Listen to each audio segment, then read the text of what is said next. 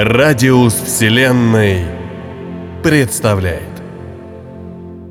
Иван Белогорохов. Герои космоса. Рассказ первый. У замка есть хозяин Часть первая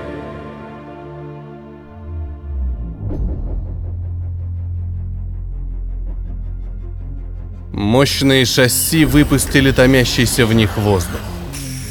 Огромное тело сильного кибербиологического механизма осело, почти касаясь своими длинными руками промокшей от крови земли.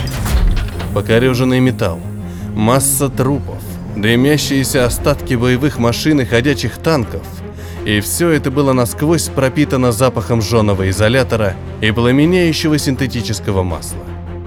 Грозное и мощное оружие в виде 40-метрового механического воина, сплошь закованного в затемненную сегментичную броню с шестигранной единицей покрытия, напоминало огромного грозного рыцаря, восставшего среди мелких, копошащихся возле его ног крыс.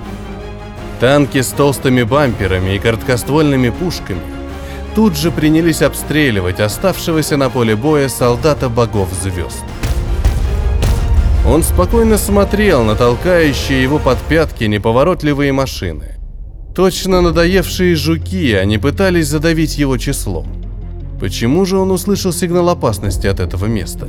Ведь эти несовершенные механизмы не могли повредить его броню. Синтетические мышцы взвыли, в локтевых сегментах доспеха вспыхнули лазерные лезвия, и огромный воин начал свой танец уничтожения. Никакая броня не могла выдержать удар оружия, выкованного оружейниками Дворца Богов. Светящиеся, серпообразные ножи резали прочнейшую сталь, точно сливочное масло. Его система чувствовала сигналы тревоги и предсмертной агонии, исходящие от каждого организма богов огня. Он не знал жалости к этим существам в этот момент времени. Они все были сейчас его противниками, и находились по другую сторону линии фронта.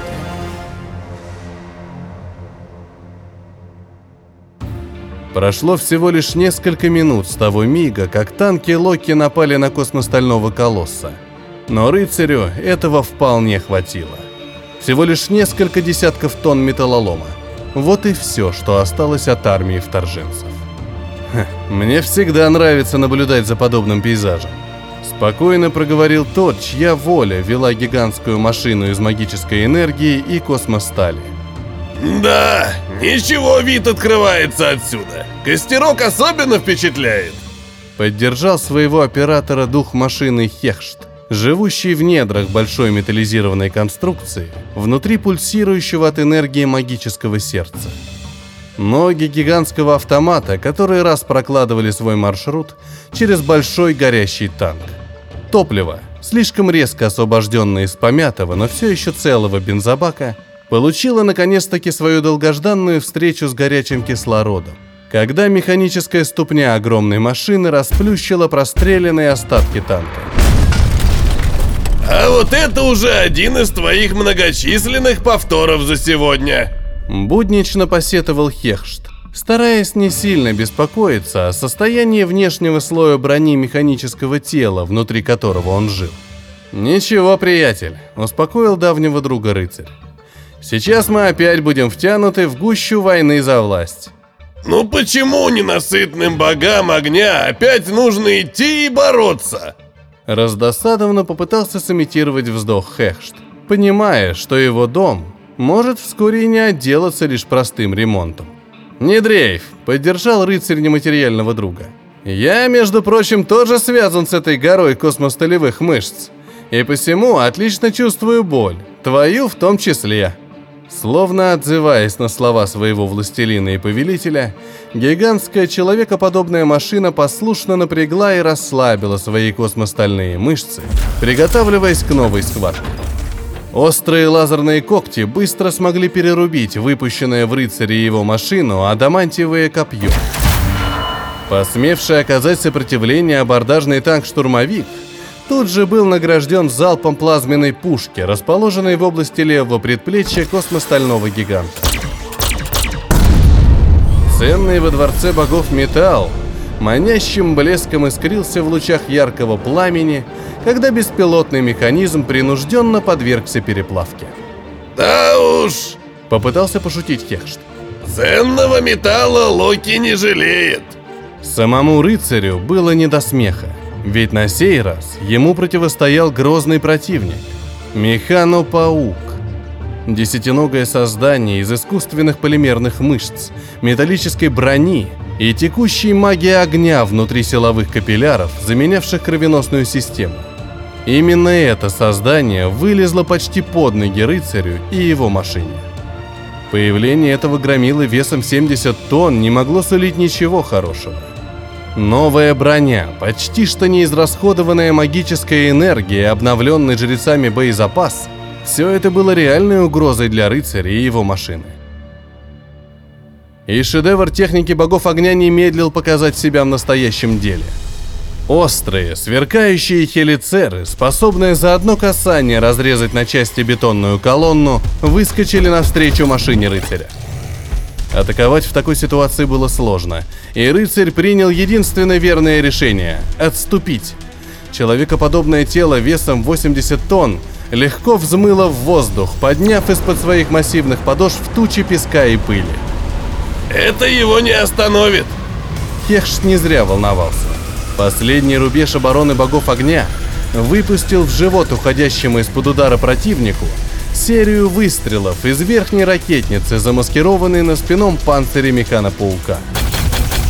Кассеты оружия начали прощелкивать только после того, как находящийся в них боезапас полностью исчез во вражеском корпусе. Щиты!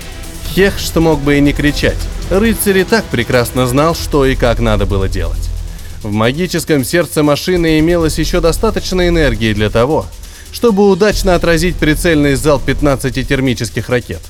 Встроенная в машину богами звезд система скорлупы защиты, напрягая последние силы, отразила прямую угрозу.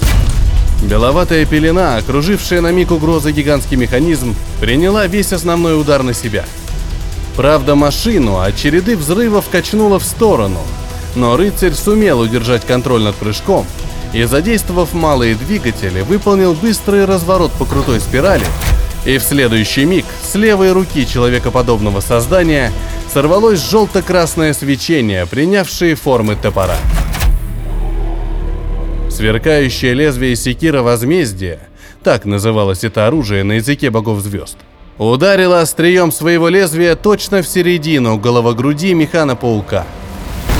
Ведомое мощной машиной, магическое оружие разворачивало прочные слои панциря механа-паука, проникая своим пламенем внутрь жирных переплетений искусственных мышц и костей.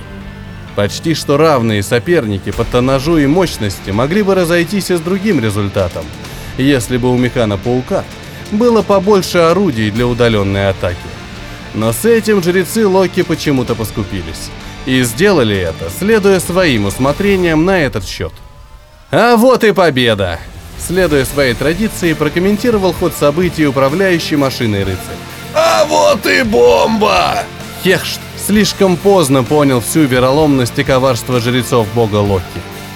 Предвидя свое поражение в честной схватке, они заложили магическую бомбу внутри своей последней машины. Хрустальные глаза погибающего механа-паука злорадно мигнули рыцарю и его машине, как бы подтрунивая над ними на прощание.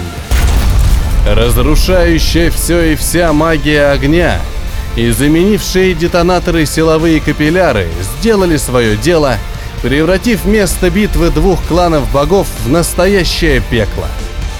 Горело в этом кошмаре все, начиная от простой земли, спекавшейся в аморфные фракции кремнезема, и заканчивая прочными, жаростойкими сплавами, из которых были отлиты многие детали павших на поле боя машин. Продолжение следует.